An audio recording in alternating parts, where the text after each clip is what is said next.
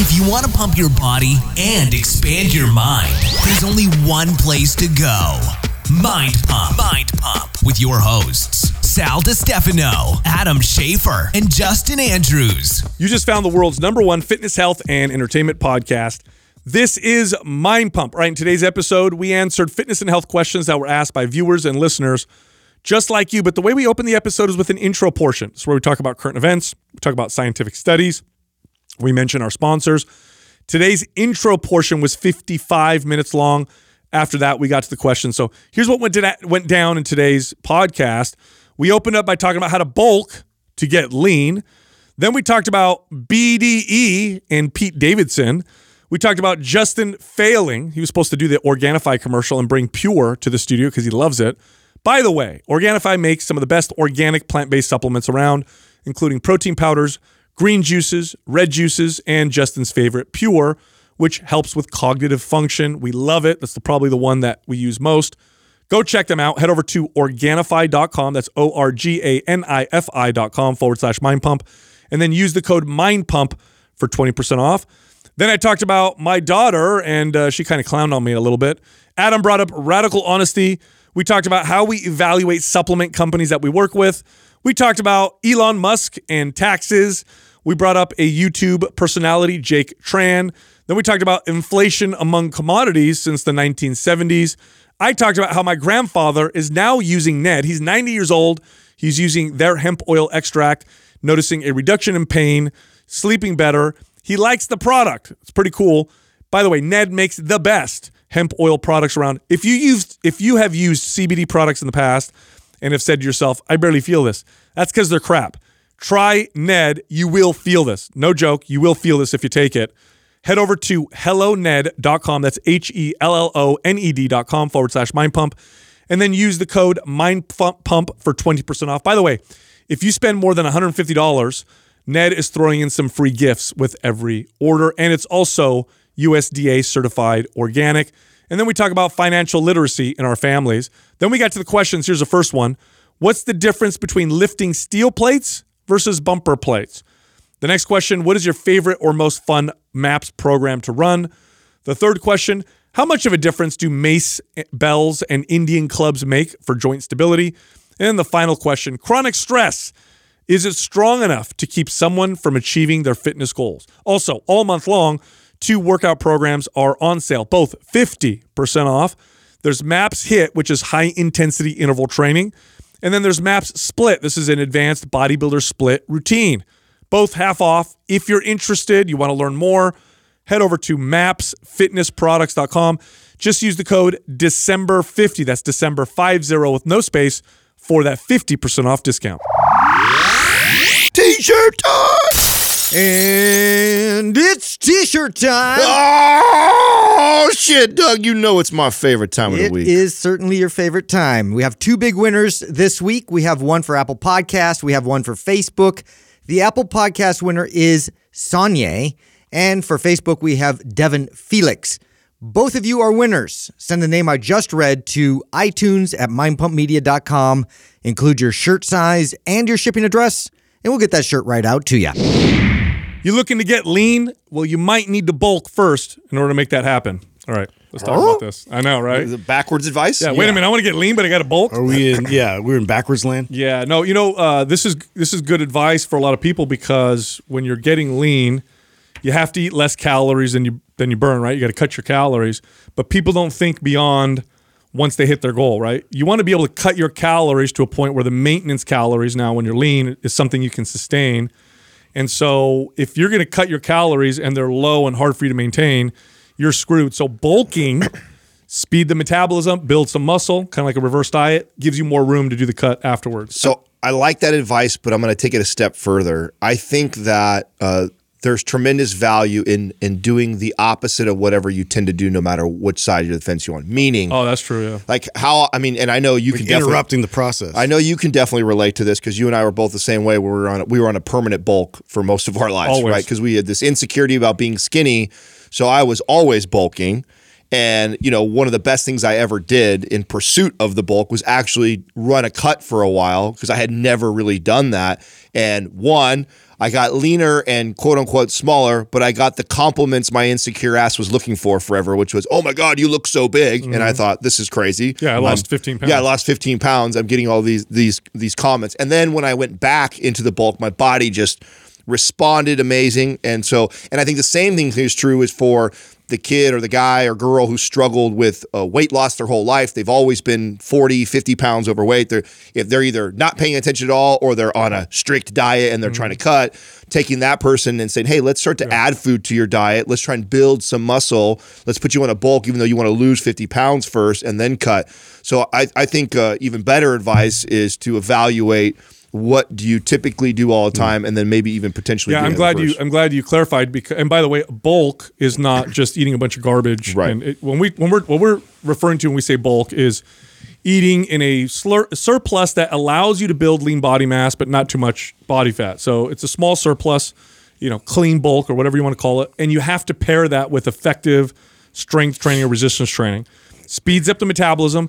You get your maintenance calories. In other words, the calories that require your body requires to stay the same to go up, up, up, up. And then when you cut, you got all this room to cut calories. And then what you said about like how what you and I experienced, I noticed this incredible resensitizing effect to calories. Like I would just eat more and eat more, and it got to the point where it's like I got to eat four thousand plus calories to make anything move. Then I went on an actual cut, just like you did, which took me a long time to even attempt. I got lean, and then it was like the most sensitive my body had ever become to calories, and I was able to build muscle. Well, and there's a threshold to bulking as well, to where you find yourself just bloated and gassy, and you, your body is literally just fighting you throughout the entire process. And, and it's you don't have to keep pushing and driving, uh, you know, uh, you know. Going through that process of pain and, and anguish uh, to make it happen, like you can kind of bring it back and step out a bit and, and make sure your body uh, responds the way you want it to by just interrupting that. Yes. It's funny because you're you're what you're saying is the the body is sitting there trying to give you all these signals that Yeah. you need to go the just other ignore them. Yeah, but you ignore them because of your insecurities. But I, I really like though. I mean, the original. I wanted to add to it, but your original tip uh, with somebody trying to uh, lose weight. I remember this being a really challenging conversation. Right, so person sits in front of me. Super They've been struggling with weight loss their whole life. Yeah, I know They've- you wanna lose weight, but we're right, they've, you- they've yo- yo-yo dieted up and down. They've tried all these different diets. Uh, I, I assess the way they're currently eating and their goals, and they they want to say let's say lose fifty plus pounds or whatever. And I go, okay, the first thing we're going to do is we're going to increase your calories, and they they freak out because they're just like, that's not why I'm hiring you. But the truth is. The people that hire me at that stage, most of them have already tried dieting on their own. Yeah. Mm-hmm. And what the diets look like are crash diets where they restrict calories like crazy and they, you know, do cardio and they do everything they can. And they've completely slowed their metabolism down. So I get somebody who is 230, 250 plus pounds, and they're eating 1,500 calories. And they're like, Yeah, I- where are we going to go? yeah, like uh, we can't we can't cut for and even if they let's say they're at still at 2200 2200 calories for someone who's 250 plus pounds is a very low You're going to end up at 1,200 calories. that's the end. right. That's so. You know, when I see that, I go, okay, and that's you have to be able to uh, articulate that to somebody and say, You, you want to know what I used to say, which was kind of a, a trick. And it's not really a trick. I think as a coach, you have to figure out how to communicate certain things because what you're talking about is such an uphill battle. And sometimes the most convincing coach and trainer, you're just not going to convince the person. So what I would say to people is, I'm not going to worry about your nutrition yet. Right now, we're just going to work out and we're going to take this one step at a time. The reason why I would say that is I know that if I said that, then most likely they're going to eat at least at maintenance or to surplus. Right. And it gives me the opportunity to build strength and muscle and metabolism. And then three months later down the line, then we can start to talk about. Yeah, I'm always that. trying to have them focus on rebuilding the body first, like building the body up, and and so it just works better. And, and I think that's that's totally not something somebody coming in for weight loss is ever going to focus on. And that's you know, as a coach, it's you know, if you can get them to get into that mentality, so that later on the weight loss process becomes so much more effective and it sticks longer. So I would I would uh, focus on something that I, I I'm trying to increase. Normally, when you get someone like that, they are you know most common thing either under consuming protein, uh, under consuming uh, fiber, under consuming potentially healthy fats. Normally, one and so instead of even talking about calories, I go the direction of, oh wow, we, need to increase protein Yeah. because we, we need to build muscle, and I would make the case for speeding the metabolism up. So I wouldn't, I too would not focus on, hey, I'm going to make you eat lots more because that would freak someone like that out, right? You just say. Hey, I assess the diet and we definitely need to increase protein intake. So I would focus there, knowing that I'm also bumping calories a tiny bit, but I'm not really telling them that. All I'm doing is like, hey, we need more fiber or we need more protein or we need more healthy fats in your diet. And they don't really look at it like I'm telling them they need to eat more food and they don't freak out. Yeah, no. Hmm. Speaking of the bulk thing, like what you said, Justin. I mean, I'll, I'll give you guys my personal. I, I ignored all my body signals forever because I was so hard headed about it. I, I think was we all did in here, bro, dude. at We had- one point. This I is think true. everybody does. I, that. I remember this at one point. The the breakfast I would have. So I was probably a senior in high school. This is when I was like all in. Like this is gonna happen, right? And my breakfast consisted of a punch bowl of Cheerios. So this was like uh, maybe a quart of whole milk in order to make this happen. Twelve egg uh, scrambled. So twelve eggs scrambled, and then on the way to school, toast and bananas. This is what I would have for breakfast. I feel bad for the kid that sat behind you. Oh, dude, in let me class. I would Ooh. sit. I'd be in school, like uh, holding it together. You know, Oh yeah. Keep it down. Oh, I did the down. same, but it was with uh, uh, like the like the beach scooper uh, Oh, size of protein gainers? powder, weight gainer, and then add in like five egg yolks, and then also peanut butter on top of that, and just rumbles all day long. Yeah. Like especially after I work out, it was And just, gas dropping heat Yeah, in, just in the classroom. heat everywhere. It's terrible. Yeah. All right, so I want to talk to you guys about a, a scientific phenomenon that I think uh, we now have some pretty clear evidence. So for a long time, this has been observed, speculated, a lot of anecdotes. But I think now we have hard evidence that BDE is a real thing. Yeah. BDE Big dick energy? Big dick energy. Okay, so what uh, spawned this research, bro, Pete Davidson. Okay. Okay. Okay. Okay. Hold That's on a a, second. that is a good Hold on that example. dude second. has to have a I mean, ginormous dick, dude. Something. I'm convinced. Hold on a second. He dated Ariana Grande, uh, Kate Beckinsale. I didn't even know this. I saw that meme that's flying around right now. Yeah. It's like four like the hottest chicks out there. yeah, Yeah. Uh, Kim Kardashian, and who else is Was he- it Megan Fox too, or something? Yeah, like- Video- like, there's- what? There's like four. There's like four of like the. I like, don't know, dude. This guy looks like a creature. Yeah, and he's not really that funny. No. So there's got to be another factor. No, listen. I don't want to talk shit. He's got that no, I will talk shit. I think he's not funny. I, just, I don't want to talk shit, but here's the deal. He doesn't look healthy. Like if you Yeah, look no, at he's like got he's dark like, circles under his like eyes, something's not time. right. Yeah, yeah. So it's either When you see that, what do you? Okay, so what do you guys? We're gonna speculate and probably fucking cause some shit here. it so can't be just having a, a, a massive dick. That can't be the only thing. Sure, it can. no, that's it, dude. That's it. I mean, that's would think really, so. and he's famous. I guess he's got money and whatnot. Yeah, so but all these women factor. are famous too. I mean, Yeah, I Kate know, right? Beckinsale Yeah. could have hooked up with anybody, right? For sure. yeah, so- but are, aren't most like typically like most famous actors and stuff like that like smaller in stature, and it's like they're not normally like big guys, and he's kind of an anomaly too because he's not a real big guy, but he's probably packing.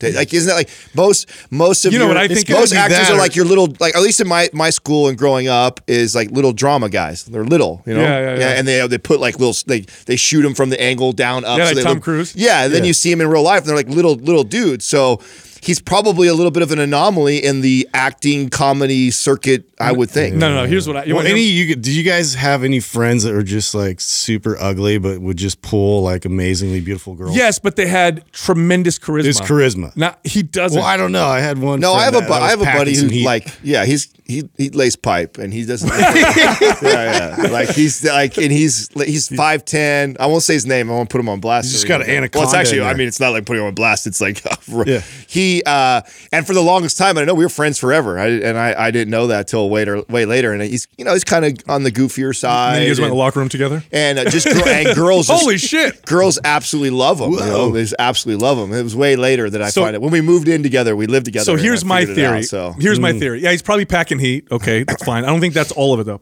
Here's my theory. So s- studies actually show this that if you walk into a room and you want to attract other women, the most effective thing you could do is walk in with another really attractive woman. Oh, yeah. This makes you immediately attractive. Women want to talk to you or whatever. This is they've done studies on this.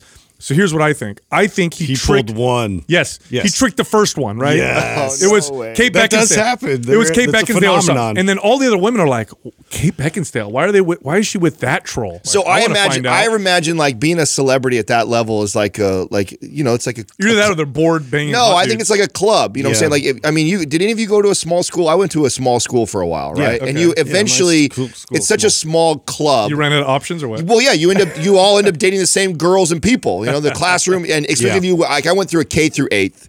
You, s- you and I was there from uh, fourth grade all the way to eighth grade with that same group of people, and that's you know fourth grade my first girlfriend. So you're, you have my girl. God. So by the time you get to eighth grade, you've all dated the same kind of circle of people. Stacy.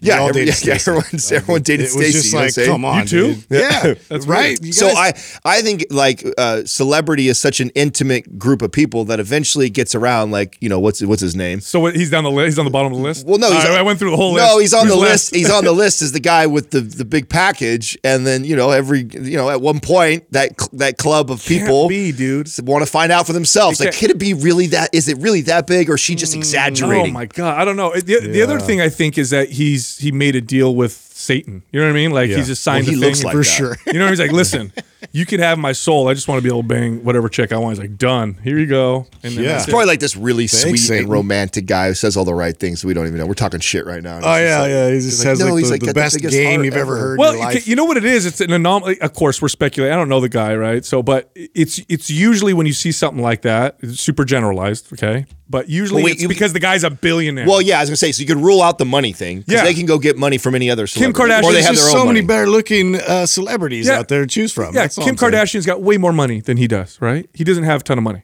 So it can't be the money. Charisma, I've seen his stand up. He sucks. He's not Yeah. really good. He's not super good looking. Maybe it's the be- Well, he potentially is like the the life of the party. So now imagine this club, right? He so they, have they all go to the charisma. same parties and stuff like that. He's probably the dude who he's probably got an aura about him. He walks in and he's probably got mad confidence, even though he's See ugly what's as- happening right now? If you were a girl, you'd want to date him right now because you want to find out what's going on. Yeah, Yeah, this See? is the mystery factor. Yeah, yeah. What's he doing? You watch that stupid show where the guy had like this top hat uh, Yes, purposely, and he's just like he The pickup uses artist. that. Yeah, the pickup artist. Like maybe he's been hanging out with the pickup. Have you seen that? I don't know. You haven't seen this? Oh my god, dude. it's the douchiest show I think I've ever watched. So he like he's this guy. He was a super nerd, and then he learned how to pick up chicks, and he teaches other. he teaches these Dorks. guys how to like nag out on on girls and basically like He's like, first you got to prey him on their insecurities Yeah. and then wear stupid outfits so they get attention and uh, it's just like cringe worthy. Really? What, you know Oh, what's yeah. funny about it? Now I don't know how. I mean, I, I think a, a confidence has a lot to do with There it. he is right? right When there. you For sure. in- oh wow, Yeah, Look at that stupid hat.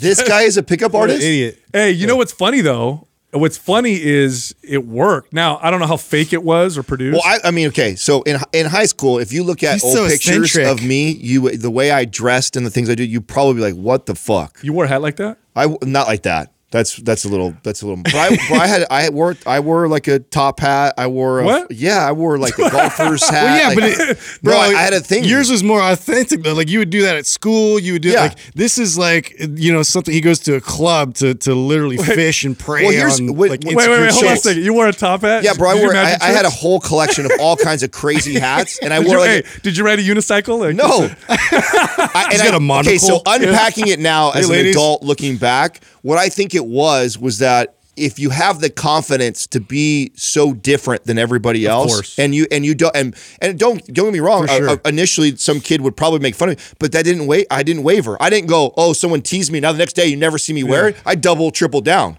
You know, if you Two if you- top hats. Right. if you tease me about it, I'm rocking it. And so and and I because I think I carried myself that way, I attracted because I definitely I know I was not a good looking kid in school. I was not like I was skinny, crooked teeth, poor, drove a shitty car. Like I had all the things, and I was not your top athlete. I was It's average. so hard to believe because Yep. you're so handsome. Now. Oh no, I dude! yeah, you that are. does- I- yeah. We're on camera. You I can't, can't. lie. well, I'm I'm serious though. Like in uh, I and I definitely I, I Adam dated. gets all shy when I say that. You notice that? Uh, his his cheeks got a little red. I think I really think that that has a lot to do with it. Was the- Probably. having confidence. Yeah, you're especially in, high school because everybody's so. Well, and I imagine, don't you imagine like totally. celebrity life is kind of like being in high school? But I do- I feel like Yeah. it's it's it's like But that. I do I feel like it could backfire. Right? I feel like some kid listening right now is like, okay, Adam said, Okay, so it does. Be so different. my friends tried to as we got older. he's gonna dress up as a Pokemon. now. Listen, as we got older, remember when I went? I, I tell early on. If you've been listening to podcasts since the beginning, I used to talk about painting my toes all the time. At one point, uh, all my friends that used to make fun of me all went through a phase where they tried it because they saw they're just like, oh my god, dude, the thing that we all make fun of them for. So you're like, at the pool and girls would walk by or whatever, and they would see that and they would get their attention. it started a conversation. They- but they weren't just painting; they were French Some girl, some Yeah. girl, yeah. Some girls would think, uh, "Oh my god, it's so looking at my cute." Some girls would try would would make fun of me at first. Please don't.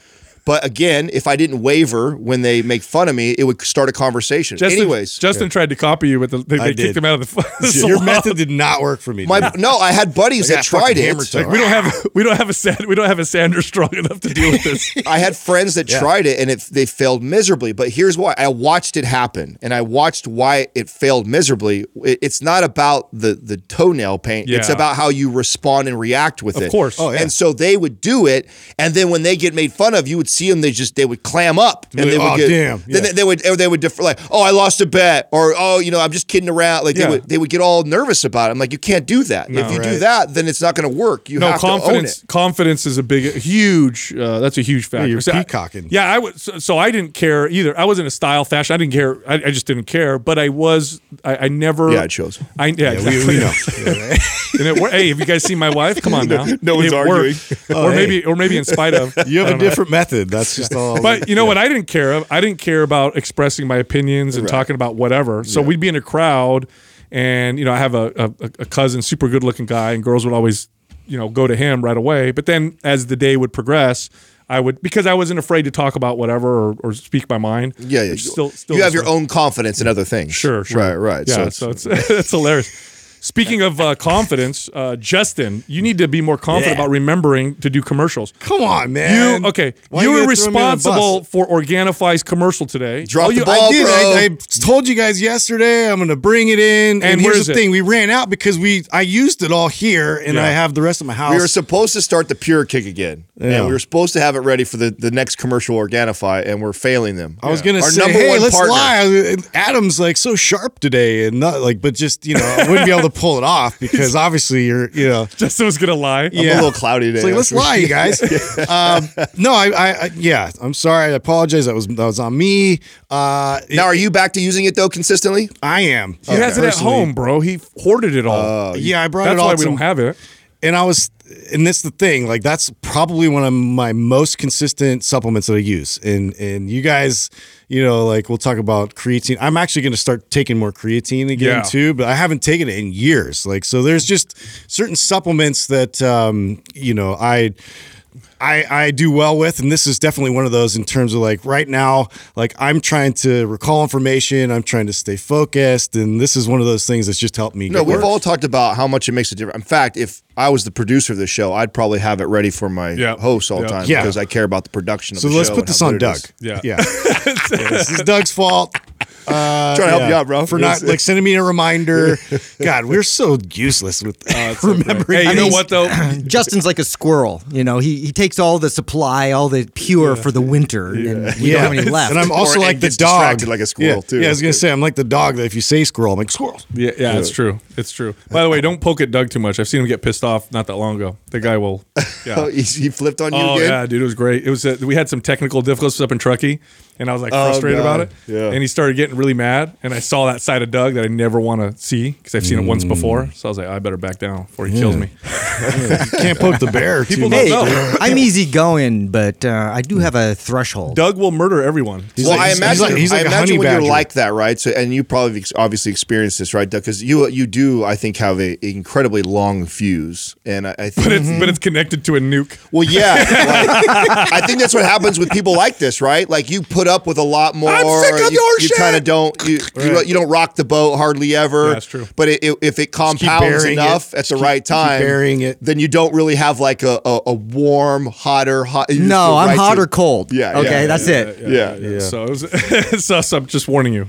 The jokes. Well, you would think by now, shame on you. You would think by now, okay, as long as we've all been together, everybody knows each other's Yeah, like, no, you listen, like, I heaven love- forbid we fuck with your fucking eating schedule or your workout Hey, schedule. hold on a second. You know what I'm Hold on a saying? Heaven forbid that. I, in fact, since we're calling talking shit right now, let's just bring this out right now. Yeah. So we have Vicky in the morning who cuts all of our hairs on Monday, our hair on Monday, right? and there's there's a there's a normal order to it that's just as naturally happen. I'm first, ironically, even though I have the longest drive to get here, I have to be the first one, so I have to get up an extra hour. Know And why you she have takes the, so the longest haircut, Right. Which uh, is ironic too. Yeah. so it go, I go I go first, then then normally Justin, and then and then Sal goes. Yeah. And you know, there's been a couple times where Justin and then also I have been caught in traffic, an accident, or with that. And this guy Late to over work, here basically. will make Vicky sit and wait Real for an hour all by herself instead of ruining his work. It's work. usually his like workout. 20 minutes.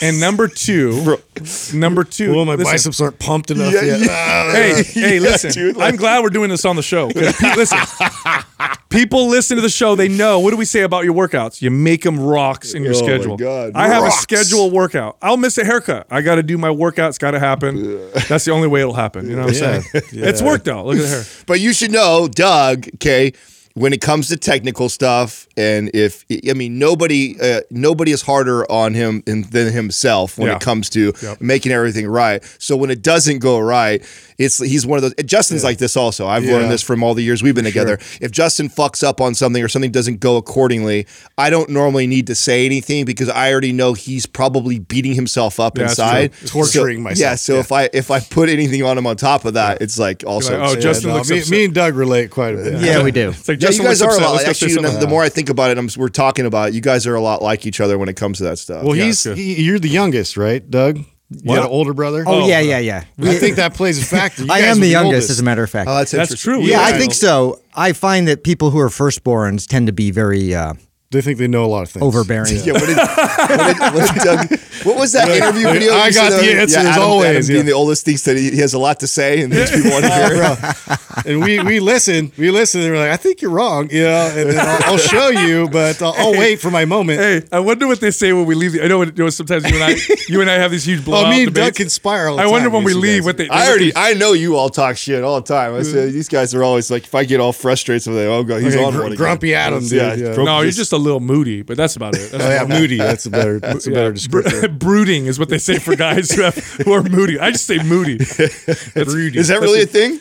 brooding? Is, yeah, that's what they say for guys, which is kind of funny, but it really is just you're being, you know, it's a guy being moody. Like, mm. I've never even heard. That. He's so before. mysterious. No, he's just moody. Oh, he just Isn't that, to that's like a look on the face, right? When you're watching movies and they do this, like, Yeah.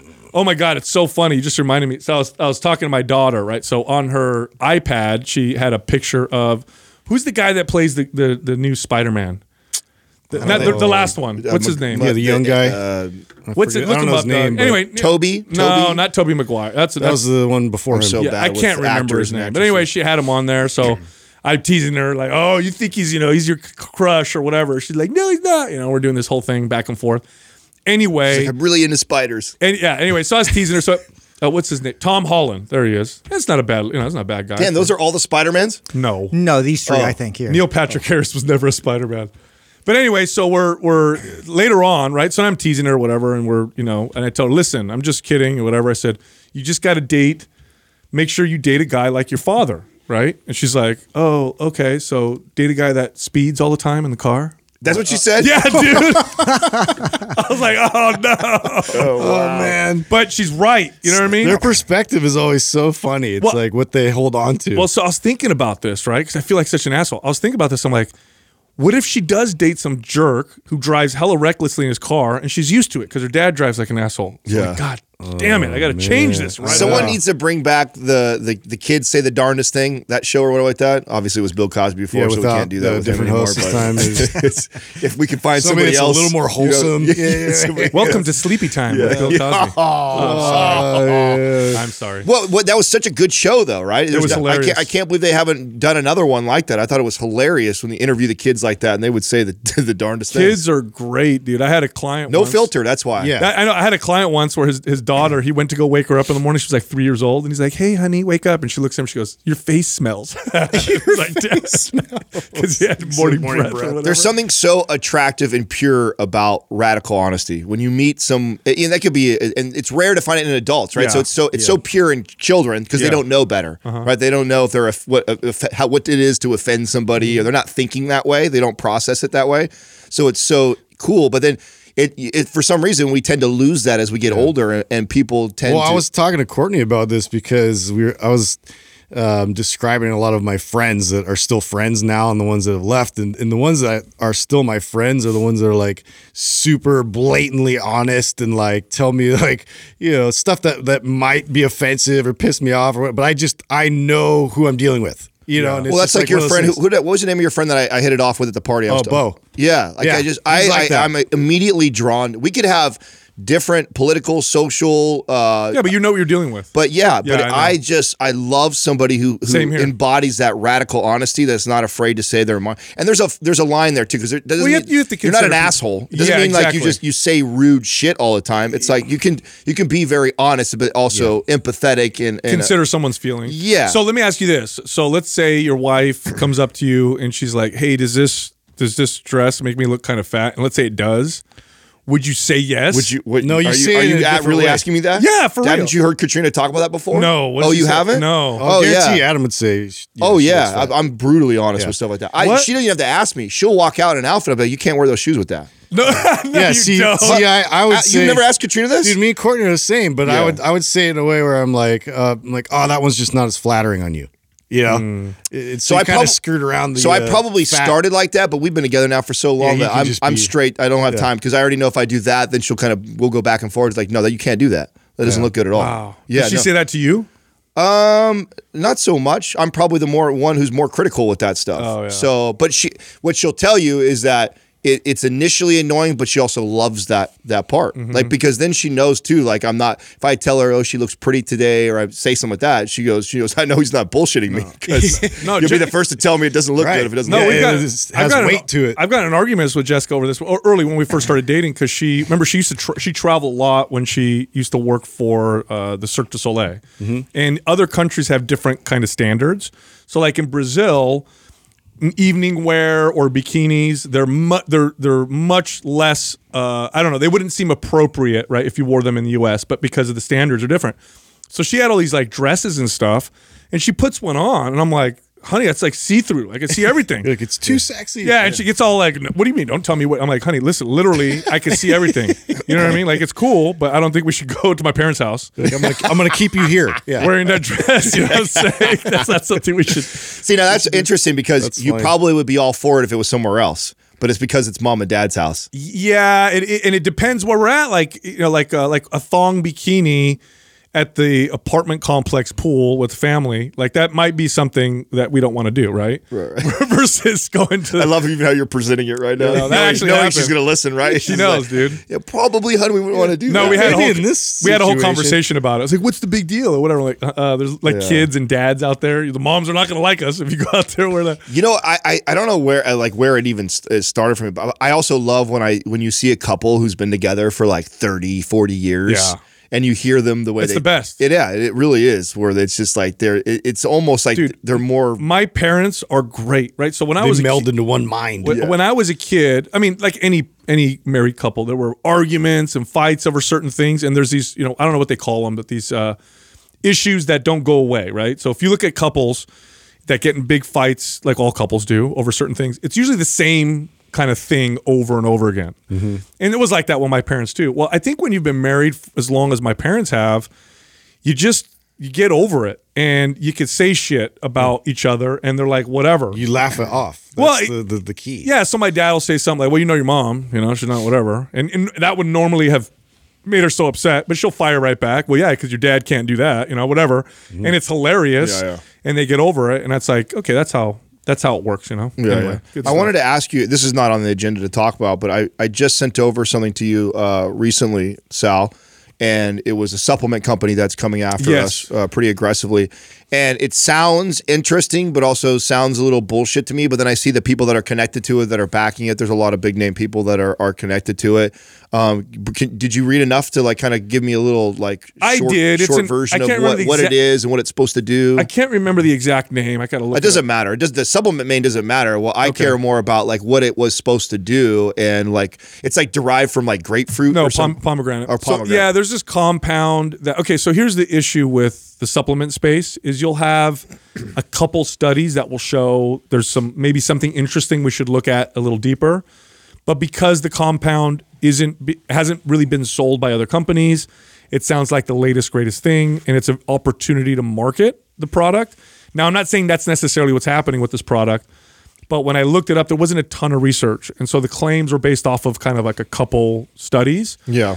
And so that makes me always like kind of skeptical. Like I'd want to try it. Now you say and- that, but I was uh, the, on the pitch deck that they sent over to me. There is actually a chart of all the studies that have been done on it and the the how much it has like skyrocketed in the last. Yeah, but year. I think there was only w- like a couple that were done on humans and or you know human studies. Oh, really? Yeah, so there's a lot of speculative kind of like, for example, let's say they do a study and they say um, compound X increases fat oxidation or whatever by you know 15%, which sound oh my god, you're going to burn more body fat. But then when you do a, a real study and you look at the real world results, things balance out and it doesn't result in any. So then, what does loss. it take for you when you're looking at new? I mean, we've we've talked about uh, what is it, Tur- Turkesterone and the, the other crazy one that you Yeah. brought up early on. Like when you're looking at these supplements or these compounds, uh, what makes you go get excited? Like, oh wow, this actually has some p- potential. I want to see a lot of either uh, really good uh, evidence, so good studies done on humans uh, that, that are conducted well. I also like to see a lot of anecdote. So I don't I don't take anecdote and throw it out. A lot of people say, "Oh, I don't like anecdote." So well, here's the deal with that. There's compounds that have been used for hundreds or thousands of years, like some compounds you'll see in Chinese medicine or Vedic medicine, that maybe right now doesn't have lots of studies, but if it's been used for 500 or 600 Right, years, because maybe we don't know the mechanism at which it's. Totally. Yeah. Then I'll, then I'll be you know then I'll be like, oh, this might actually work. And then there's anecdote like, uh, you know, you'll see a supplement. There's a few studies that are kind of interesting, but then you'll go read the forums and people are like, oh my god, I totally feel this and it works. And then I'll also want to try it. I'll want to try it myself and see if this is something that I because usually I find when I try something, I can communicate it um, a lot better. For example, you brought up turkesterone or ecdysterone Yeah. Studies show that it works. The anecdotes talk about that it works. I've also taken it many, many times, and I know that after about 45 to 60 days, it stops working. So I'm able to communicate that if I were to sell a product like that, which no affiliation, we're not selling that product. Right. Also, we now know that it's mediated by the estrogen receptor, which makes me say, mm, I don't know if we'd want to recommend this to women. We don't know what might be the effects on women. Who knows? So, uh, you know, that's it. That's basically it. I look at all those things, and then, of course, what do I always do? Have you guys try it? Because Yeah, yeah.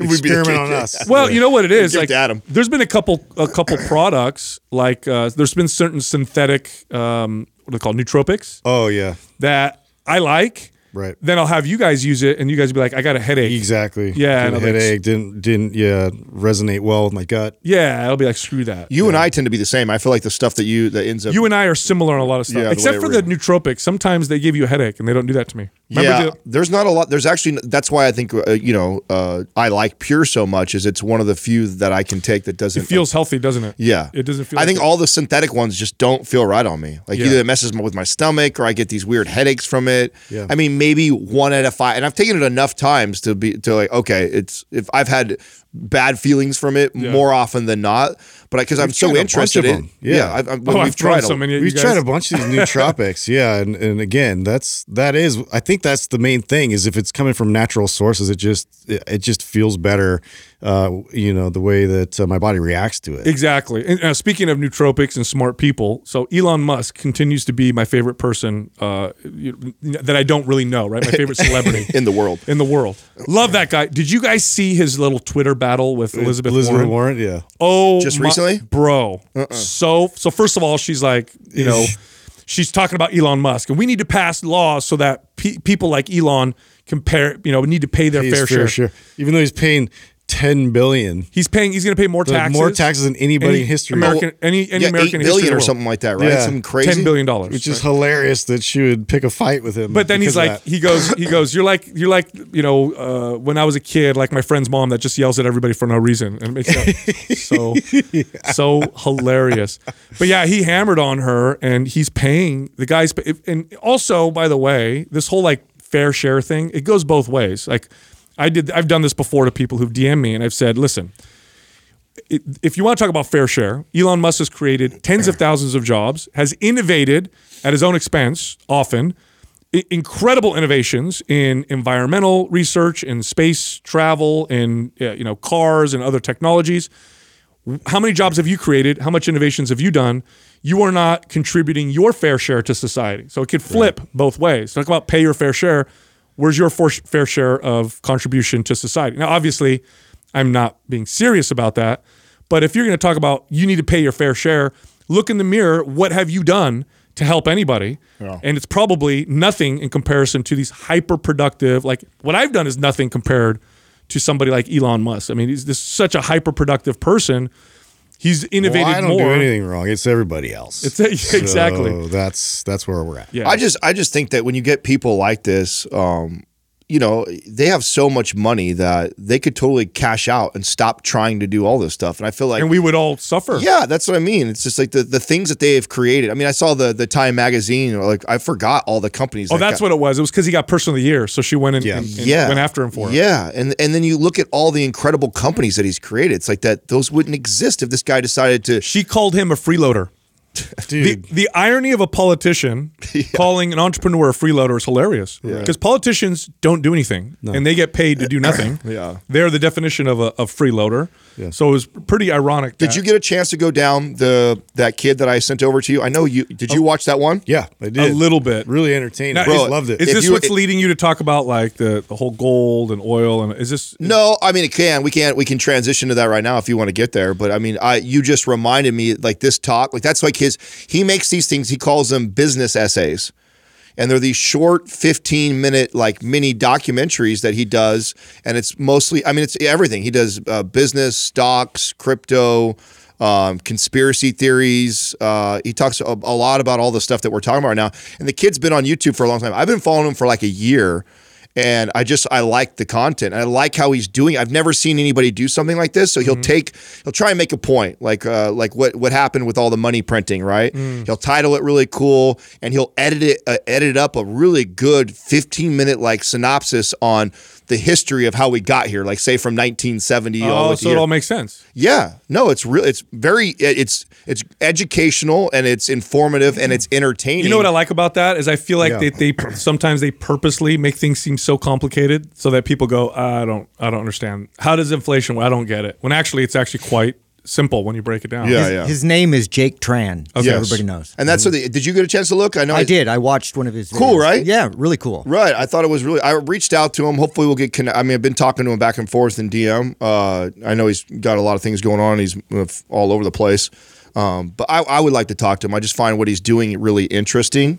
He's kind of a disruptor in his space too, and like his whole idea of like how he creates his content. I thought was pretty fascinating. That's interesting. Yeah, you'll like it. You have to go go, Okay. go down. It's not like. Uh, I mean, you're gonna watch it. There's not. There's nothing I think that you're gonna see and be like, oh, I didn't know that. But the way he presents it. Yeah, Okay, I, like yeah. so. I look at it, and why why why I was attracted to it was, you know, uh, Katrina's not really into talking about economics and and stuff. Yeah. Some of the stuff that I'm like more into, but I could see I could get her to watch some of that and her really enjoy it. And he simplifies it in a way that Mm. the average person who maybe not be into that as much, I love could that. enjoy that. I love that. I used to watch uh, Learn Liberty is a great channel on YouTube, and they do that really well with Yeah. with controversial topics, and they'll break it down in like five minutes, and you go, oh, okay, that makes you know perfect sense. So. You alluded to something though that I, I wanted to do, and I asked Doug to to look this up for me because I was listening to I think this was on a podcast. I don't remember where I actually heard this first, but I thought it was interesting because I was wrong. Um, and they were saying that you know if you were to have put money in uh, oil, gold, or houses, so let's say like a quarter million dollars, so in- same amount in each of those. yeah, same amount in each of those, or and left in cash, which I'm sure everyone would, would predict that. In 1970, uh, what would what would be worth the most today? So I, you asked me this earlier, and I guessed oil. But the reason why I guessed oil is because you said in the 1970s. Yeah. And I thought because I know in the 70s there was an oil embargo and oil skyrocketed, but then I forgot, of course, that it came back down. So I was wrong. It wasn't oil, but that's what I thought. Yeah, did you pull those up? I did. Give me break give me the breakdown, Doug. Yeah, so uh, it was against what I thought as well. So if you had a quarter million dollars in a house, in houses, Yeah. you would have $4.1 million today. Okay. So that's 16x. If you had a quarter million dollars in oil, you would have $5.5 million today, which is 22x.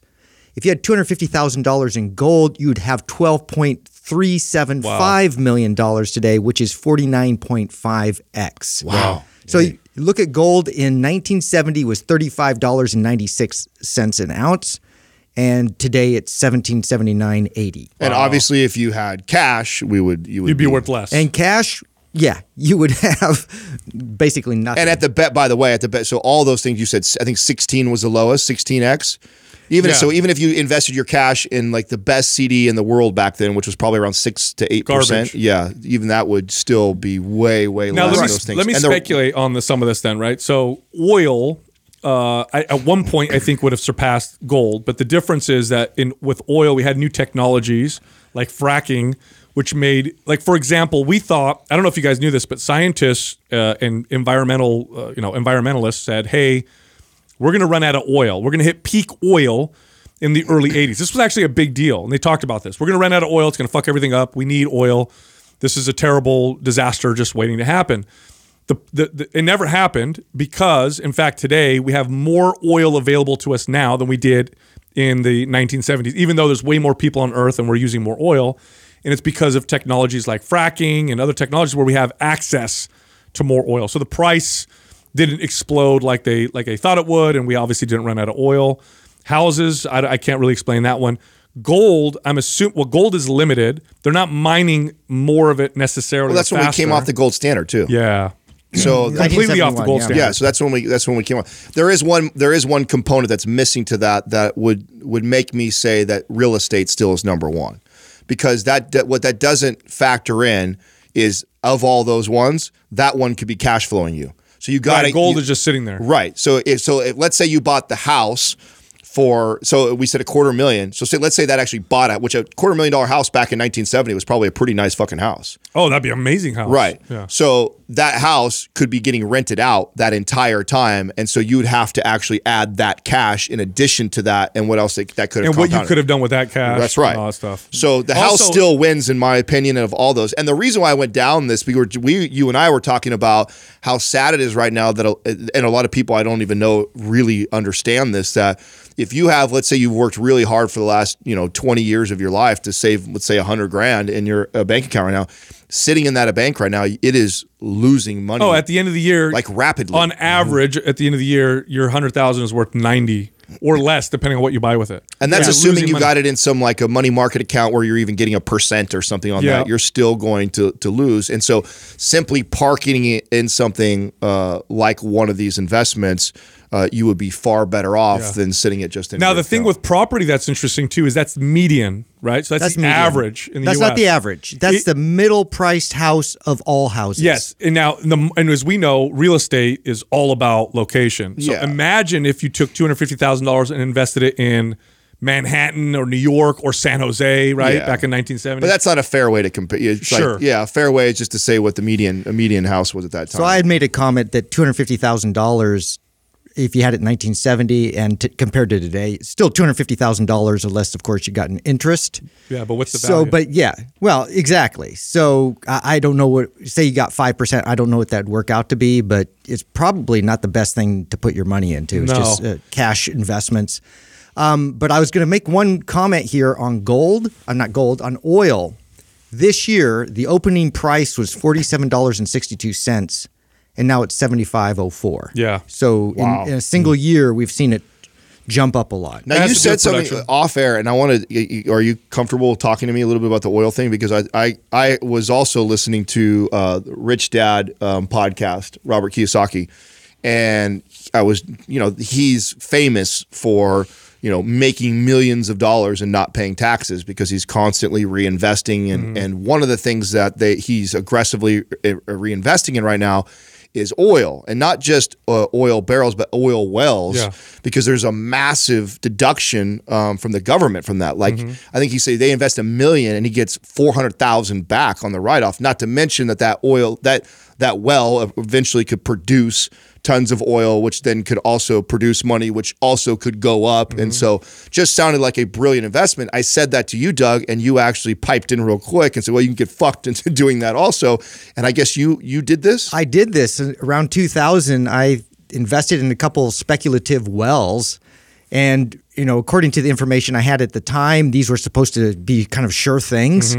Um, I was obviously a novice, didn't know anything about it, so I put some money into it, and come to find out, both the wells ended up being dry, Yeah. and I lost every penny I put So into I have it. So I had a few clients that did the same thing. So he, so the reason why there's such huge tax breaks and credits with oil is they often don't produce oil. So they're trying to encourage people to find more oil. And the cost of setting it up and the wells and the process is quite expensive.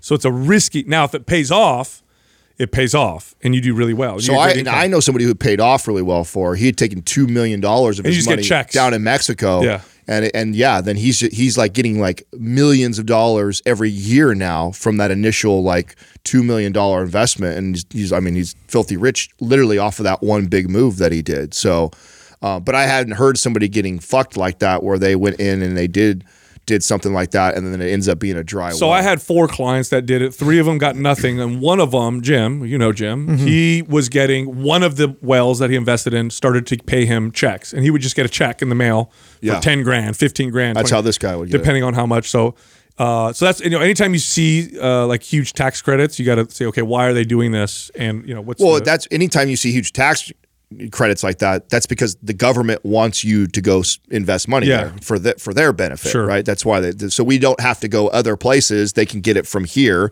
So they incentivize people in the U.S. to go do that. So Yeah. I, you know, I totally understand why they incentivize you to do it. Man, speaking of like all this investments and properties, and you know, back in the seventies, where you know, so I was, uh, I went to go see my grand, my grandfather now is ninety, and we were hanging out a little bit and talking about what it was like when he came, when he first came to San Jose. So he came to San Jose, uh, I want to say early seventies or late sixties. It was like all orchards and farmland. Yeah, right? so this Back is so, so San Jose, Silicon Valley, right now. But back then, it was all farmland. In the far, and it was all farmland because they grew the they grew the food that they would provide to the I guess the naval base up in San Francisco.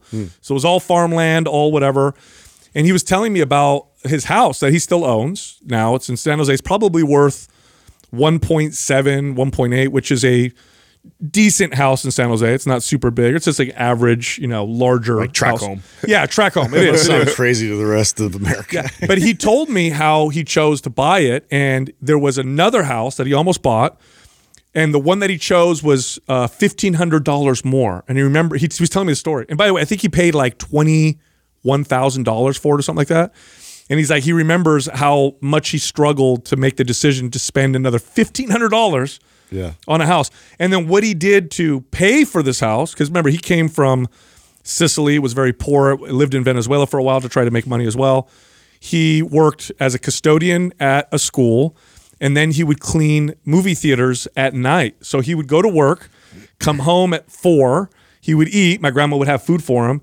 Seven o'clock or eight o'clock at night, or sometimes, you know, 10 or 11 o'clock at night when some of these theaters would close, he would go over there and he'd clean them and whatever. And he this is how he worked for years to pay for this mortgage on a twenty one thousand dollar house, which is really crazy. Is this your grandfather that you introduced Ned to? oh yes, so so he's obviously older and is he's you know he's uh, at the age now his health is starting to decline and so sleep is getting a little worse and he's got pain. He, Does he have arthritis and everything? yeah, and, and you know he's such an independent. My my grandfather's a horse, literally. He's just so strong and so independent, and the the shutdowns affected him and my grandma tremendously. I remember this is kind of sad, but their health wasn't bad, um, and I remember they were isolated for like six months or eight months because everybody was scared. We don't want to give them you know COVID or whatever.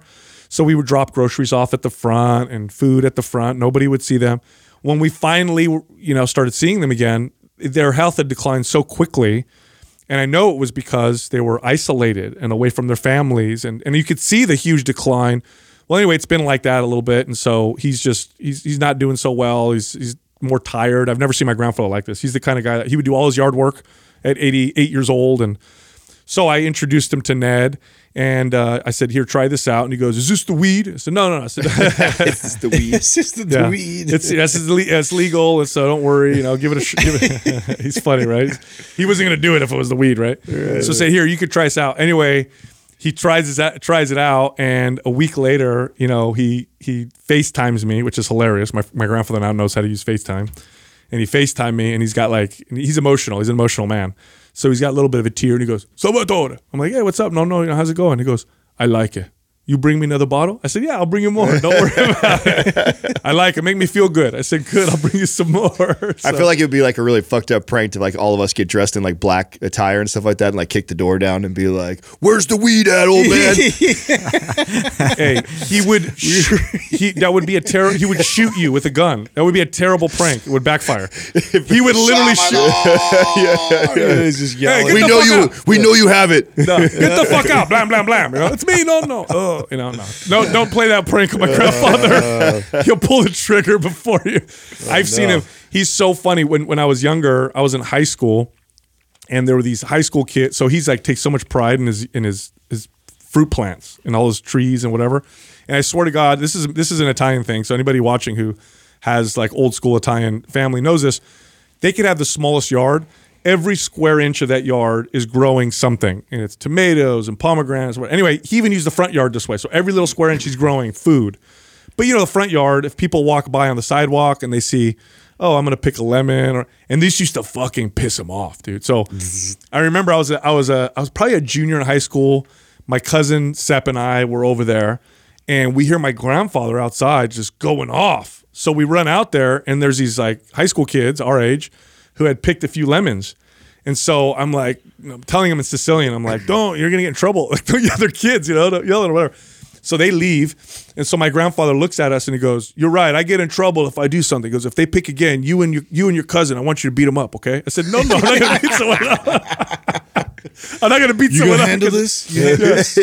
I'm not gonna beat him up because they took your lemons. You know what I mean? But I told I didn't say that to him because he would have got mad. So I said, "All right, well, don't worry, we'll take care of it next time." And I'm like, I looked at my cousin, I'm like, "Dude, we gotta, we gotta make sure none of these kids take his fruit." Do anymore." either one of you guys have somebody in your family that's like uh, as in, as into business and economics and stuff like that as you guys are that are older, wiser? Like, do you guys have that in your family at all? Anybody? You know, in my family, Nobody. I, I have a lot do of I, I just- I have a lot of salespeople and a lot of entrepreneurs, but because they're so old school, they their mentality was very much work hard, spend little, and save. So I never learned investments. I don't learn how to buy properties. I don't learn any of that stuff. So I learned the basics, but I never learned anything. Well, more. I take that back. On Courtney's side, since they're my family now, right? Uh, there's like her brother, and then um, uh, my brother-in-law too.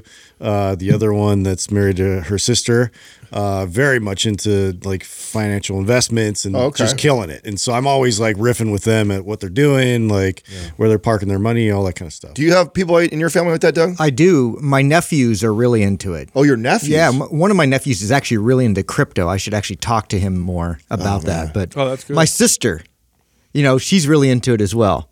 She's always calling me up and talking about uh, different things that she's into. So it's great when you're a kid and you grow up around it. I think Right. you learn it, you know, because I didn't learn it. So I, That's I, I, take- want to build that for my family, right? I was Like, just gonna say it's gonna be so good because your your son's gonna learn from you some really great. Because I learned. Where do you learn this otherwise? You don't learn it in school.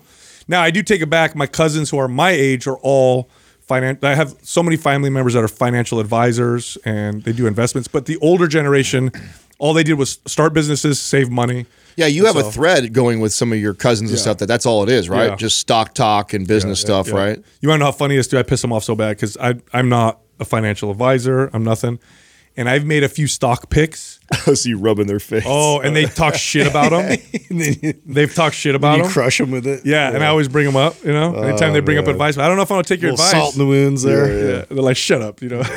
I know that HubSpot bet of yours, man. That was one of the best ones. I know. that was your pick, Adam's dude. still salty on that one. That you didn't take action on it. and Sal sent me a nice gift, right? Here's 50 bucks of your HubSpot you wanted the other day for my son. I was like, oh, you motherfucker. It's like you're throwing salt on the wound He's right got there. another. He's got another. He's got another gift coming. By the way. But, by the way, that pissed me off. We bought. We bought him that for Christmas Yeah. through. Was it Stockpile? Yeah, yeah. And they were supposed to send it to you on Christmas. Stupid idiots. They sent it to you that Oh, day. you did? Oh, I didn't know you could do that where you could like uh, Time it. Oh, yeah. oh, interesting. What a stupid. You get it on the. yeah, I know. I the- got it. the- ran- the I got it randomly. of- like last week, I got like this. I was like, "Hey, did you mean to send Max fifty dollars towards HubSpot right now?" And he's like, "Yes, that was supposed to be for Christmas or like that."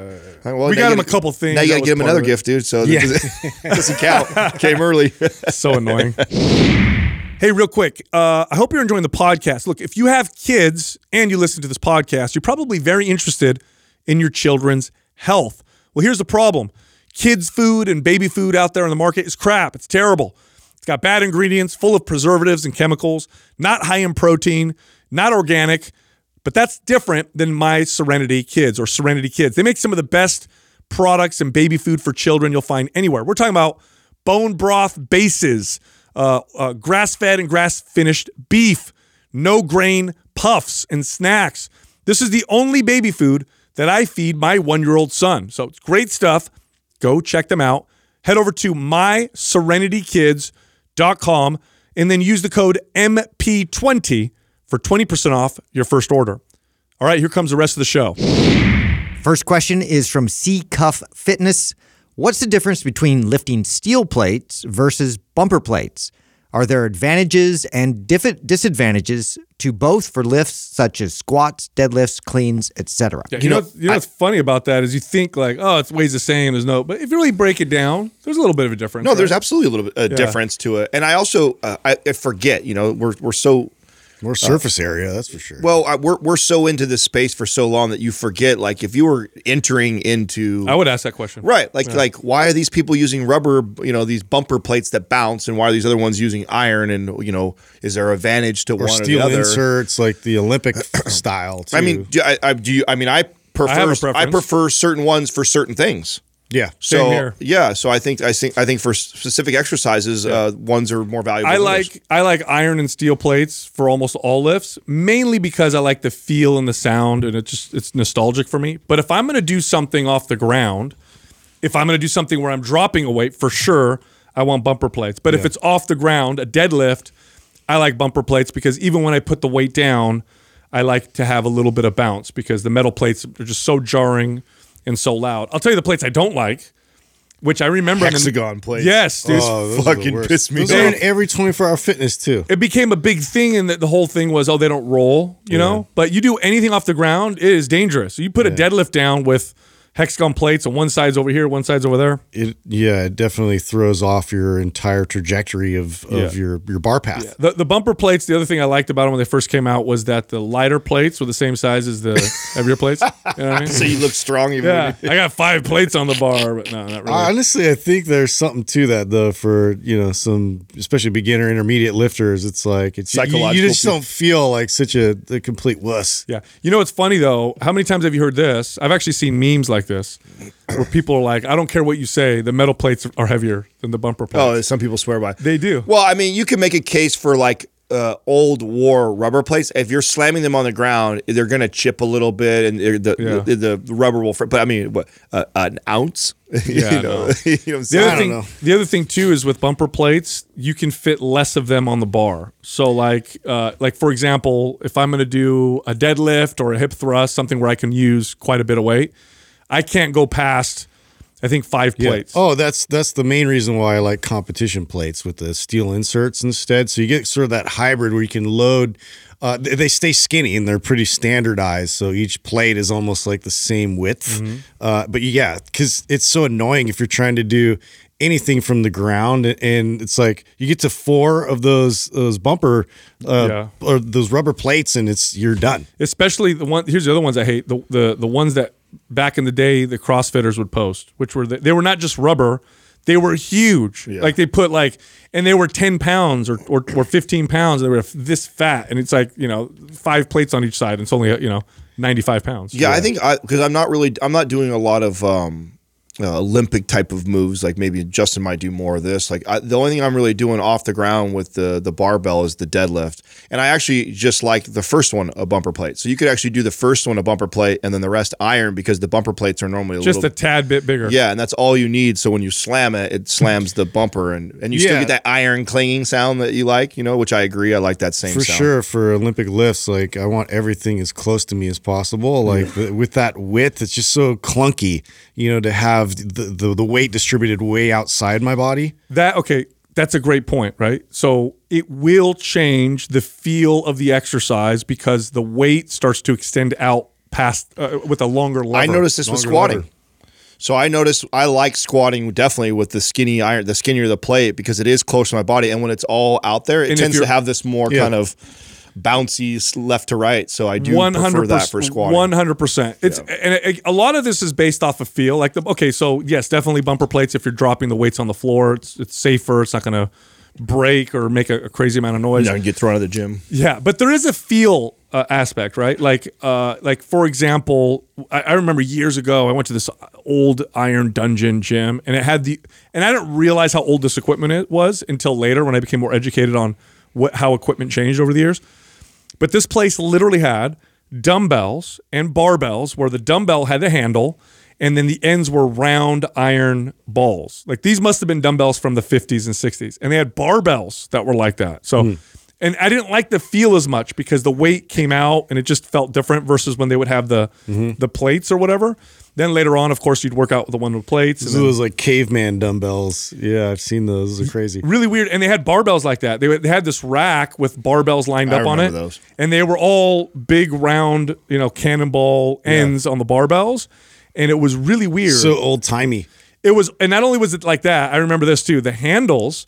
So rather than having a, oh, uh, thick right they're well, huge well, there was one like that, but they instead of just having a you know the the straight bar all the way across, it was the bar, and then there were like there were like places where you're supposed to put your hands. Hmm. Now, what I didn't like about that was if you went wider or more narrow, it was kind of weird, Hmm. and if like half your hand was on the handle.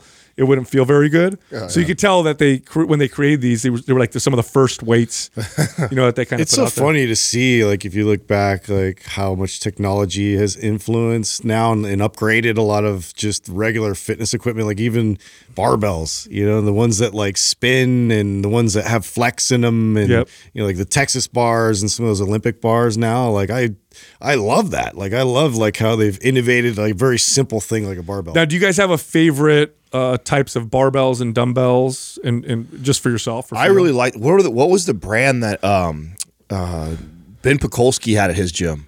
Oh yeah, I I really like those. The, the those kind of with a, like a chrome chrome weights or whatever. Yes. that, yeah, Those what was the- dumbbells he had you remember there? those? Yeah. Yeah, those dumbbells. they, they really felt cool. really good. Yeah. Do you They remember did. the name of the brand, Doug? I'm looking them up right now. Yeah, he'll he'll let us know. I, you know what I really like that he had too. So back in the day, the first incline benches that were invented was a bench that was stood up. inclined, but you didn't sit on anything. You stood up against it. And the way that people would work out is you would have to clean a weight. So there was no rack, right? So you'd clean the weight and then you'd lay back on this incline, do your press, and then come forward. And of course, the limiting factor was like how much you could clean, right? Mm-hmm. Later on, they invented the incline bench that you sat in with the rack. Now, what he had, what Pakulski had, which I love, was a combination of both. Yeah. So you could stand back and have the rack. If you've ever done an incline press where you get to stand and plant your feet, put your feet into it yeah. oh, the feeling is so much better. I, I really like it because uh, it's actually it's really challenging for me. I'm still not good at that technique with really grounding and using my leg my Oh. leg drive. I just I'm still not good at it. Like I'm I have to actively get into the bench press and really think about loading my legs to and and using them or otherwise I've trained myself for so long of not using my legs in a bench press that that's something where when you're in that it forces that because you're standing up on them right so they're mm-hmm. you're you are already naturally in that position where you know when you do a bench press your legs are kind of behind wrap, wrapped kind of behind you and you're trying to do that it just doesn't mm-hmm. feel as, as I don't feel like I can drive as well as I am when I'm standing up so I really like that's that one. that's why I like it. You Yeah. you you activate your CNS and you're much tighter with that. is that the brand I think it might be. It's Watson Gym Equipment. Okay. They're Yeah, from the. UK. Oh, there's I a free free right. plug. Yeah. Free plug for you guys. yeah, yeah. Send some our way. Yeah, it feels really good. You know, since we're on the topic, I like this is a fun topic for me. Um, machines. Do you guys have a favorite brand of machines that you that you've ever used? Hammer strength's Yeah, I like badass. hammer strength. I've Really? always liked it just because it's it's got like the plate loaded, Mm. uh, and um, I just like the different angles they use a lot more so than uh, some of the other. But I mean, even there was some at uh, what was that gym at the Cyan Gym? Mm. I'm trying to remember. what Hoist the is really cool too. Um, the, uh, what they've done now with like leverage, I think those are pretty neat. They're interesting. yeah, the, but I, I still I, do I, like- so I, I don't necessarily have a favorite brand, but I do have favorite machines within a specific brand. Hmm. For example, the Nautilus, old school Nautilus chain, not cable. It used the chain pullover machine. I have yet to ever use a pullover machine that feels like that. And Nautilus had a couple pieces of equipment. They had this really awkward tricep extension machine. You'd have to squeeze in like this and put your elbows on these pads. And then the top was like this. And it was you also use a chain. But oh my God, it was a it was like simulating a skull crusher. It was a great uh, tricep exercise. And you won't find them with the chain anymore because I'm sure somebody got their finger in there. Probably lost their lost their hand at some point. Next question is from Braden Kilgore. What is your favorite or most fun program to run? Oh yeah. Yeah. What do you guys okay, so what Doug's are is your- anabolic. I think you you always go back to anabolic. Always go back. I I I would say uh, since we've been together, I have ran a Maps aesthetic Maps performance has a baby program. That's like I I, I meld the two of them together. Aesthetic is is notoriously my favorite. I just like that's just it. It's the way I like to train the most. It's Well, it was way- based off of how you train when you right competed. so if- so i'm obviously i'm biased right but i know how valuable uh, mobility is and actually doing some of the movements that we've included in performance so i tend to follow our programming around aesthetic and then i intermittently use things from performance and maybe a little bit of strong because there's some stuff in strong i really like but that's i would say like You my, know what's my really favorite. funny about that? We're, we're gonna have like very similar responses. So my, mine is definitely performance is, is where I come back to quite a bit, but I use trigger sessions instead of instead of the mobility sessions, only because the mobility part I've I've dealt like I dived into that for Right. you know It's not a weakness yours. It's just yeah, it's, It's something I always do anyway. Uh, and so I just I remember just doing the trigger sessions, and that just blew my mind about you know how responsive my muscles were and how stronger I felt going back into the regular workouts uh, throughout the week. So I was like, I I just love to incorporate those whenever I can. Yeah, I really, of course, Maps Anabolic. I like that. Loved aesthetic and split, but one program surprised me because I followed it mainly just because I, I want to follow programs that we write, especially when we create them with other people, just to see you know the nuances and what I want to change or whatever. Map Strong surprised me because I run that every now and then. I it's like not strong. It's not like bodybuilder centric. I like that bodybuilder style workout. It's not really like that. But I got such great gains in muscle from following Map Strong, and I was doing so many movements that I normally don't uh, do in my workouts, and it was phenomenal. And it's the one that we tend to get a lot of feedback from people. Where they're like, "Oh my god, I built my back got bigger, or my butt, you know, I built my butt on that program."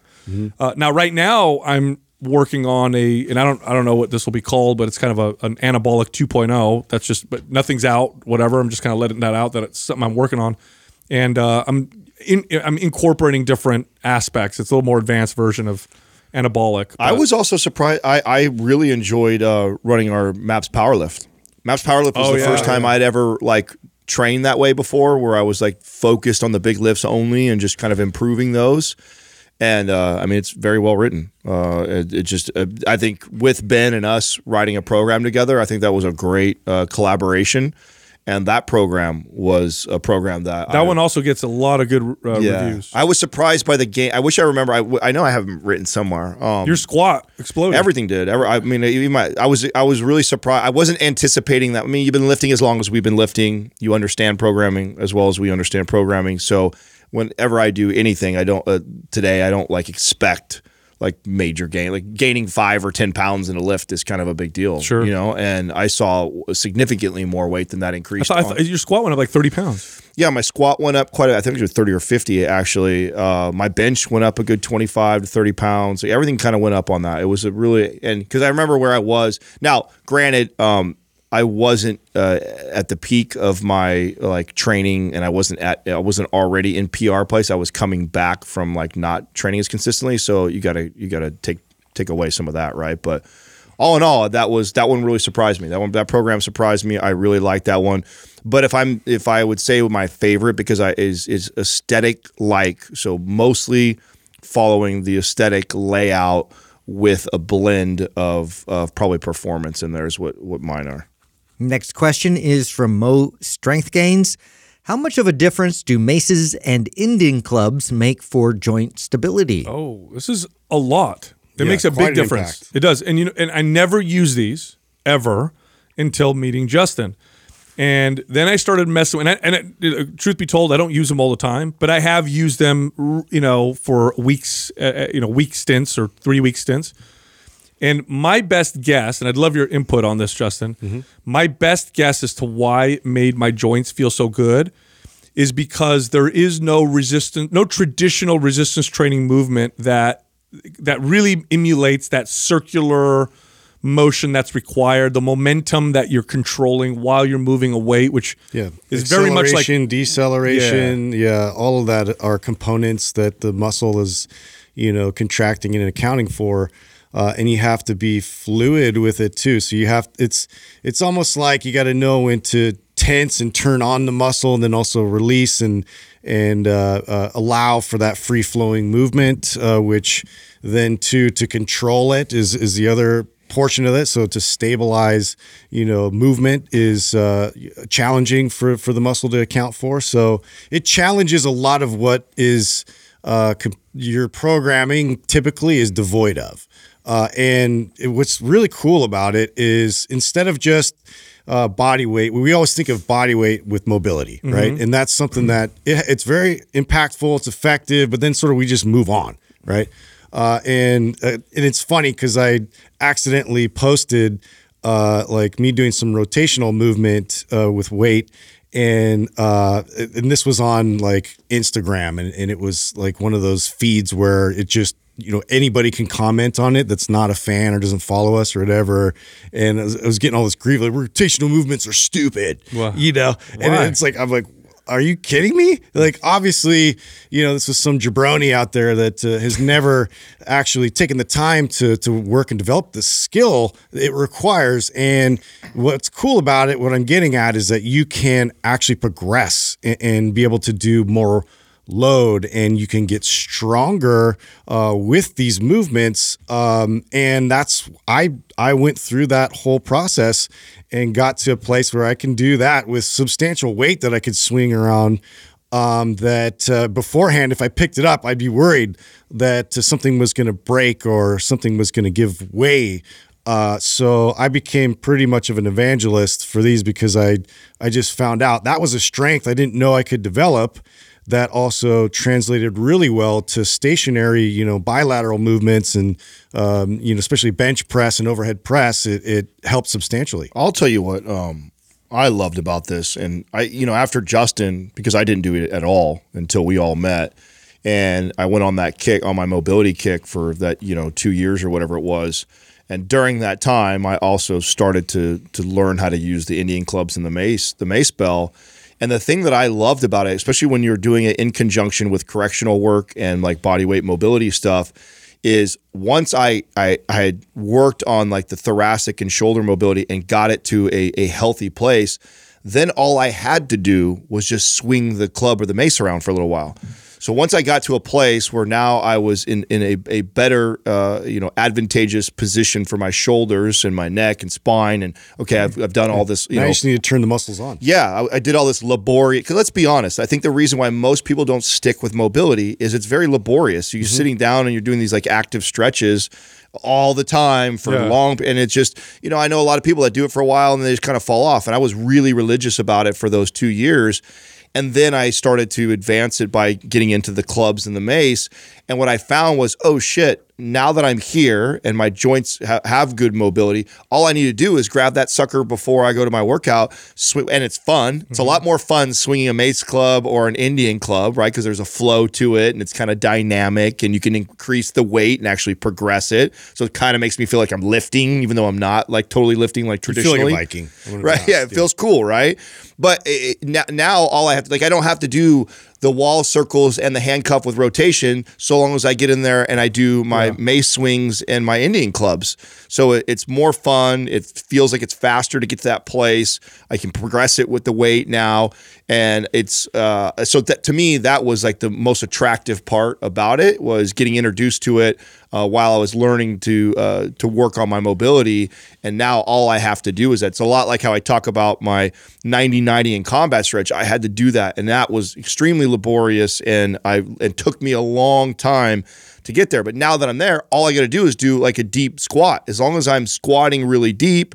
I, I keep all those all those joints you know uh, mobile and able to take to that range of motion where I feel like that's the same thing with the mace and the Indian clubs is if you do the work and and you get to a place where you could actually sa- safely swing it well, then that's all you got to do to Well, now you've that. established the strength and control. Yes. You know, and it, it, it- again, to to be able to, it's just like when we talk about like mind muscle connection. First, you got to get the connection, and that's what the mobility piece really provides. But now you got to strengthen that, and this is a way to progressively strengthen that. And so, yeah, you can get to a point where you just pick up the club or you know the mace bell, and and you can stimulate the muscles, and then it contributes to the workout. Yeah, the, the mace works the core like nothing else. A heavy mace swinging it behind your back, you're you're getting an incredible core workout. But you know, it's what's interesting is you know earlier in this uh, in this podcast we talked about anecdote, right, and the value of it when it's been around for a long time.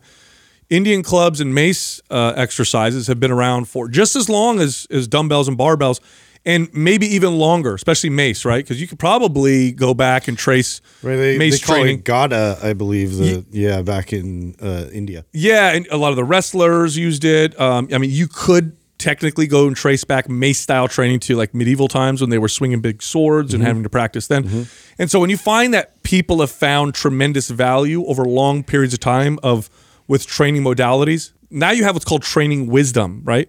Now what's funny is that some really smart marketers saw this old equipment, decided to bring it back, which was brilliant. That's actually a very smart strategy. Go back, find some old training techniques that were valued, bring them forward. Now they look like they're new training techniques, even though they were they were they've been you know tried and true for a long time, and you pro, pro, you know provide a tremendous amount of value, just like Pavel did with the uh, the kettlebells, right? Yep.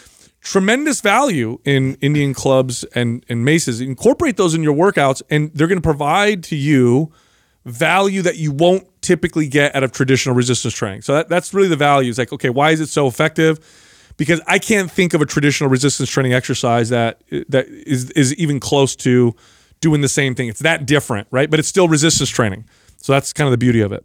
Next question is from Lean H17. Is chronic stress a strong enough of a component to keep someone from achieving their fitness goals? Ooh, good question. Yeah. Okay. Let's let's kind of let's break that down for a second. Is something that has been proven to dramatically increase uh, inflammatory markers or inflammation, to increase all-cause mortality, increase risk of heart disease, cancer, insulin uh, issues like uh, sensitivity issues, diabetes, uh, raises cortisol, lowers testosterone, causes hormone imbalances in women.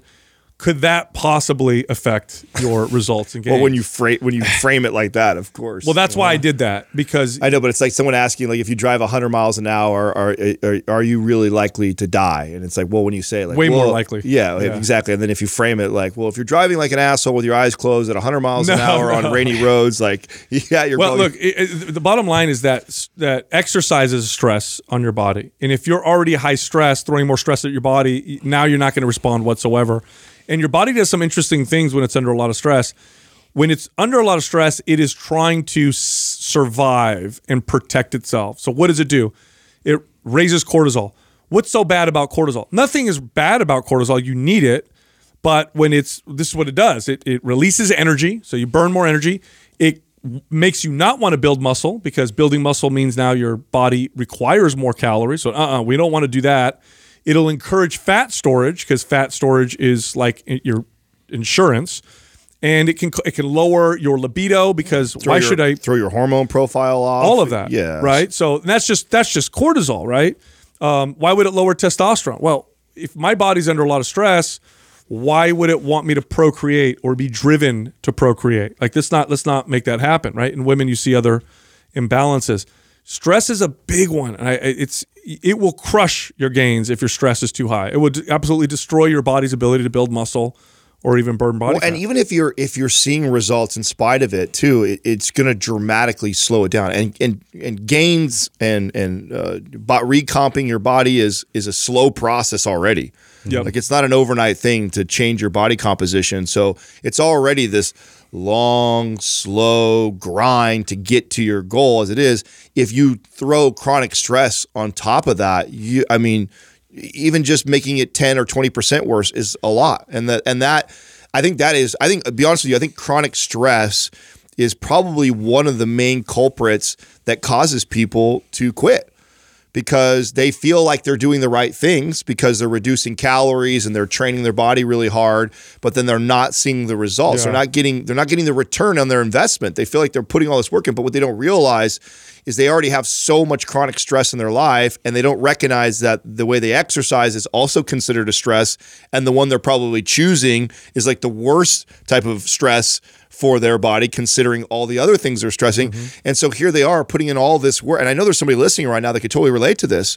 You're sweating your ass off in your work, you're, you're consistent four or five days a week all the time, you make good food choices, and your body just is not changing. And a mm-hmm. lot of times the culprit is stress because you are just taking it from all other ends. And because we look at exercise and diet as healthy and good for us, you those both can be a stress. Eating in a calorie deficit is a stress. Right. Training your body hella hard is a stress. And if you're adding that on top of a very stressful life, you'll stall the fuck out of your, out of your strong results. signal. You Yes. know, it's and it's a defensive signal to your body. Uh, y- you know, to preserve things right i- i- at all costs. So, uh, you know, sort of in this famine state where you know if I'm consuming something, I want to make sure I I have adequate energy to to to move forward with. And so, you know, that's a strong signal your body already produces to keep you alive. So, you know, it is a part of the equation for sure. Yeah, now it is important to to note that stress isn't bad. It's no, it's also not good. It's it could be either, and it's essential, right? So they've done studies on quality of life and and meaning and purpose. And what do they find? When people do things that are more challenging, that uh, cause more stress, for example, have kids, if you decide to have children, you can 100% bet that your stress is going to increase. But you can also, this is according to the literature, bet that your qual that your sense of meaning and purpose will also increase. So studies will show that stress is essential to a meaningful life. Stress tells your body to improve and strengthen. Not having any stress would make you very weak. Uh, and uh, you know you, you would be more susceptible to disease. This is why hot cold contrast. Oh, my health improves when I do that. Well, you're it's stressing the body and causing it uh, to strengthen. Here's the other thing that we're not considering: how chronic stress, even if it did none of those things. So let's just imagine in a magic world where chronic stress didn't have negative p- effects physiologically on you, it still affects your behaviors. So you can you will see that when people are chronically stressed, they're more likely to make poor food choices, for example. So I'm more likely to self-medicate with uh, sweet foods or junk food or things that I normally wouldn't choose or alcohol, right? I'm more likely to do those things. Chronic stress is could potentially make me more likely to choose inappropriate exercise for my body. So what I tend to see with clients is people who are chronically stressed will do one of two things with exercise. Either one, they'll choose a form of exercise that's too hard for them. Why? Because that extra cortisol makes them feel better in the moment, right? So the chronically stressed person, they're the most likely to do the spin classes and the orange theory and the circuit type training. Or it makes you not want to do anything. Oh, I can't even think straight. I want to do nothing. And so you're you're more you're you're less likely to choose appropriate types of workouts for your body. You're more likely to choose foods that are unhealthy that aren't going to serve your fitness and health goals.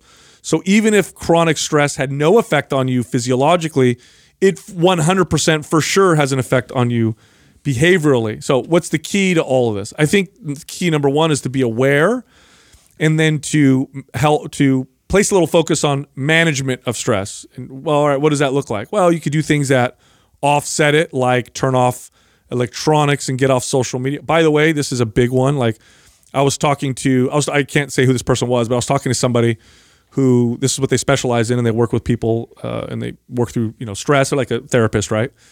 And they said one of the number one things they do when they work with people who have lots of anxiety and stress, it's an easy first step. Is is he says I tell people to not go on social media and not watch the news just for a couple weeks, just to see how you feel. So that's one stress management uh, strategy. Another one is gratitude. Gratitude, man, that makes a big difference. That's this, huge. This is probably why parents, again, with kids who are more stressed, less time, spend more money. Most parents, if you tell them, "Hey, would you trade your kids for you know not having them anymore?" They'd say no, because they also bring this tremendous amount of gratitude. So it it it, it reframes all Mm. those things and makes them worthwhile and valuable. So I think that's another strategy. Yeah, because right? you can get caught in that loop of just constantly focusing on, you know, either what you don't have or what's not working, and then you just keep reinforcing that same thought process, which then just perpetuates uh, more stress to to be accumulated as a result. Totally. Look, if you like our information, head over to mindpumpfree.com and check out our guides. We have fitness and health guides that can help you with almost fitness and health goal. You can also find all of us on Instagram. So Justin is at Mind Pump Justin, I'm at Mind Pump Sal, and Adam is at Mind Pump Adam. Thank you for listening to Mind Pump. If your goal is to build and shape your body, dramatically improve your health and energy, and maximize your overall performance, check out our discounted RGB Super Bundle at mindpumpmedia.com. The RGB Super Bundle includes MAPS Anabolic, MAPS Performance, and MAPS Aesthetic. Nine months of phased expert exercise programming designed by Sal, Adam, and Justin to systematically transform the way your body looks, feels, and performs. With detailed workout blueprints and over 200 videos, the RGB Super Bundle is like having Sal, Adam, and Justin as your own personal trainers, but at a fraction of the price. The RGB Super Bundle has a full 30 day money back guarantee, and you can get it now plus other valuable free resources at mindpumpmedia.com. If you enjoy this show, please share the love by leaving us a five star rating and review on iTunes and by introducing Mind Pump to your friends and family. We thank you for your support, and until next time, this is Mind Pump.